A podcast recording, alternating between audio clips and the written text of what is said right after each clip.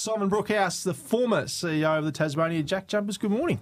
Good morning, man. How are you? We're going very, very well, thank you. Going very, very well indeed. We're just easing into uh, life as uh, breakfast radio host, so all going nicely. How are you going? What have you been up to? Oh, look, I've had a bit of a break, which has been good. So, um, still here in Tassie, obviously, and uh, just uh, doing a bit of consultancy work with a friend of mine at the moment. Very nice. And you plan to stay here too? That's the long term plan for you? Yeah, I think so. Yeah, I, I love it down here. It's become home, so I have no intention of going anywhere at the moment. Very nice. Firstly, mate, congratulations on your first couple of years with the uh, Jack Jumpers. Are you, are you missing it? I mean, it's, it's must be you must be immensely proud of what you've been a part of building. Yeah, look, I think uh, it, it, was a lot of fun. You know, it was hard work and it was, it was great to see the success. And I think the thing that you reflect on most is is how the Tasmanian people embraced it so well. And I think that uh, if you want to be proud of anything, I think that's as important as anything that we ever did in those first few years. And um, I, I, keep an eye on it. Uh, I don't. Uh, I don't dwell over it, but uh, I certainly keep an eye on what's going on, and, and uh, I, I, do miss it to some extent. I certainly miss the season, um, but I haven't. Uh, I haven't missed the work in, as such, and I've enjoyed having a bit of a break. Are you looking forward to going to a game and I don't know, I've been to a few games with you, and you, you, tend to walk laps. You must be looking forward to just sitting down and having a beer and watching your game as a fan. Yeah, it'll be nice to just go and watch and enjoy, and um, and and not have to worry about what might or might not happen. So uh, I'm certainly looking forward to it. I mean, the, the games are they're very special. I mean, I think everyone who's been there knows how much fun it is, and and how good the atmosphere and the excitement is. So I do look forward to going back and just having a quiet beer and enjoying the basketball. Might get back to basketball soon. I want to get inside your head though about starting a franchise from scratch. Obviously, we're trying to get an AFL team here. Hopefully, that happens in the long run. But what's the most important thing do you think for for the AFL when establishing a new team here in Tasmania? Oh, look, I think the most important thing, and I think it's the same with all sport in Tasmania, is it's got to be for all of Tasmania. Uh, and I think you would have heard us say that a lot at the Jack Jumpers, the team for all Tasmanians, and I think that's you know immensely important that the north, the northwest, and the south all come together for support. Uh, I don't think there's any doubt that there'll be support for an AFL team down here, but it's it's important that it's not seen as just a southern-based team. It's important that it's seen for a team of the whole state. Yeah, do you reckon why why were the Jack Jumpers so successful? Do you reckon straight off the bat? Because you've seen we've seen over a number of sports. I mean, Andrew Bogut and Paul Smith will disagree, but it's very very hard to start a franchise and be competitive right off the bat, which the Jack Jumpers were. Why, what do you reckon the key to that was? Oh, look, I think in terms of the, the off court success, I mean, that was all about building the brand and, and having a great lead in and getting the state on board and, and really getting the community involved. And I think we were really fortunate. The coach we, we selected, obviously, was Scott, who who had built teams from scratch before, and, and that helped. So he knew what he was looking for, and we were very conscious of getting the right people, the right players, the right staff, the right coaching staff, and. And when I say that, doesn't they didn't necessarily need to be the most skilled. They needed to be able to be fit into the community down here and actually be willing to get out there and work work in the community and get to know the Tasmanian people and get to know Tasmania. And I think the success came on the back of that because they were all hungry but they all love what they were doing. They all love being down here and being part of what we are trying to build. Just on that, uh, Andrew Bogut had a crack at us last week uh, and, and thinks that we paid, I think, six figures more than and what they did in that first year of the season when we made the grand final against them. Um, but we had to pay these guys more to come and relocate here, didn't we? If that is the indeed true and the case. Yeah, look, I, I think you know the, the, figures can be a little bit rubbery in terms of we were within the salary cap, give or take five percent, which uh, you're entitled to go over the salary cap and pay a luxury tax on that. Mm. Um, but yeah, absolutely. I mean, the, the first year for us was really difficult because everyone knew we were coming, and we only had a small pool of players that were free agents that we could actually target. So um, we paid what we thought was fair and reasonable, and not, not, way above the odds at all in any by any stretch of the imagination. Do you think? I mean, a lot of the talk again from the mainland with the AFL teams been around um, retention and relocation. In your experience with the Jack Jumpers, how did the players and staff that you moved down to Hobart find it? Oh, they loved it. And, and I think that's the thing. I think there's a, a bit of a misnomer about people not wanting to come and live here because it's a great place to live. And, and the one thing that we found a lot of our players had young families. Uh, a lot of the guys have got young kids, and, and, and it's just such a great place to bring kids up and get them involved and that sort of thing. And the one thing you can do here is is you can live close enough to each other but further enough apart as well to yeah. actually have mm. your own separate life but but have that friendship with the the, the, the partners and the and the friends and families and whatnot who are here so I think it's a fantastic place to live, and I don't think anyone uh, would turn their back on coming to Tasmania. Do you laugh at the player retention issue with AFL? Because I I don't think it's an issue at all. When we've seen Josh Magette, he played in the NBA, come move here, loved it for two seasons, would have probably wanted to come back for a third if he had the choice.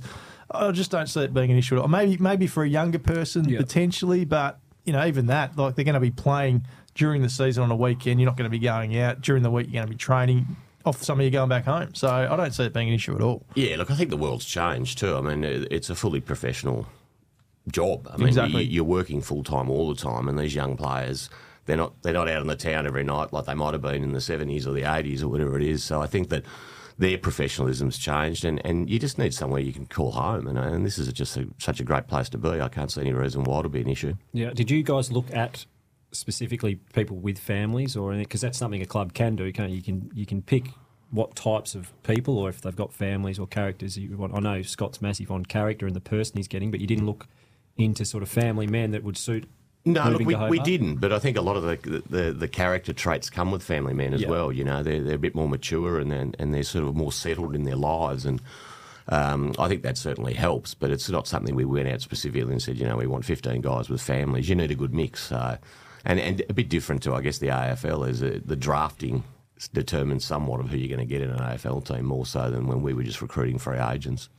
Would you like a role with the AFL team if that was an opportunity that came up for you? Oh, I'd certainly consider the opportunity. I think that um, I think it'd be exciting. I mean, uh, I I had the luxury of the excitement of building the basketball team from scratch and, and loved every minute of it. So, if there's any way I can assist just in what we were able to do and help, I'd certainly be available.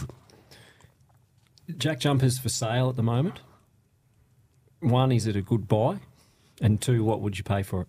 Oh, look, I couldn't And put. three, how long until you, or is it a money making thing, or is it more someone's going to come in and, and buy it as a hobby, if you like? Look, I think there's a mix. There's a mix of ownership around the league, and um, some of them are, are not making money, the clubs, but um, some of them are. So uh, the Jack Jumpers themselves have certainly got potential to make money into the future, and um, with the support and the success and the, the, the corporate support that we've got, um, I think it's it's the NBL licenses themselves is where the value is, and I think it's because of the strength of the league. So investors would be looking to grow the value of that license on the basis of growing the league and the strength of the league. Which it looks like it's going to. Yeah, absolutely. The league's looking to expand, and I think that adds more value. And um, the, the price is a really difficult one because you can't value these sports franchises like you would a normal business on Yeah. a return on investment. You're, valu- you're valuing on the the overall value of the league, what it means to the people who want to buy it.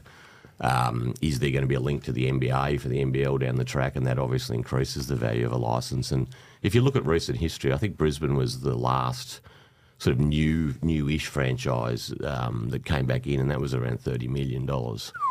Um, whereas Perth sold for considerably less than that. Um, however, the owner of Perth was uh, a billionaire. He was in, well into his nineties. Um, he just wanted to see it go to people that he wanted to, to have it. So I think you could argue that Perth was a steal.